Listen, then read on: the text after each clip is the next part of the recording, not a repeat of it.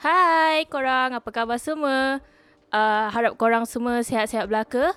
Ingat SOP bila keluar, mask tu jangan lupa pakai. Okay, kita tengok tajuk pun kita dah tahu siapa tetamu kita hari ini.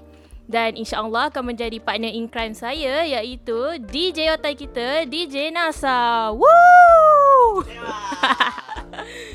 Okay, uh, Assalamualaikum Uncle. Apa khabar? Sihat tak Uncle? Uh, jadi boleh tak Uncle cerita sikit pasal latar belakang Uncle? Alamak, sekali hantam tiga soalan. Uh, Waalaikumsalam, Uncle sihat, terima kasih.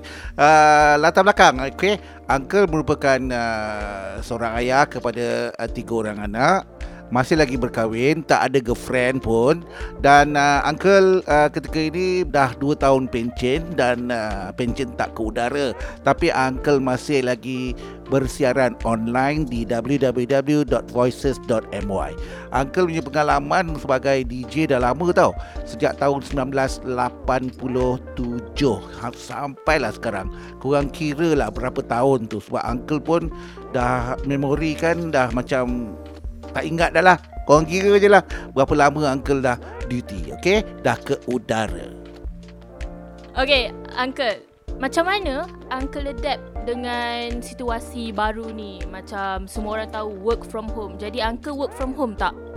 Uncle memang work from home kan? Uh, Sebabnya yang bagusnya Bila kita ke udara online ni Di www.voices.my ni uh, Mereka lebih beri kebebasan untuk Uncle bersiaran.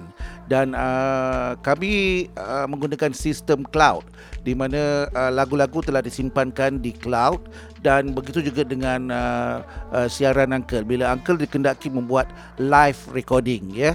Live recording ni adalah bermaksud ia adalah merupakan konsep terbaru sekarang di mana lagi 5 minit kita nak ke udara ataupun lagi uh, 15 minit nak ke udara kita rakam suara kita dan kita postkan uh, di cloud dan cloud akan uh, susunkan segala-galanya. Kita susun di di di apa?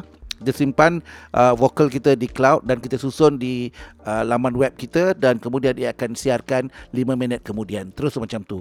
Memang agak senang work from home senang. Bila tiba-tiba macam kita dah tahu kita dah siap kita voice track nak tidur kita tidur kejap 5 minit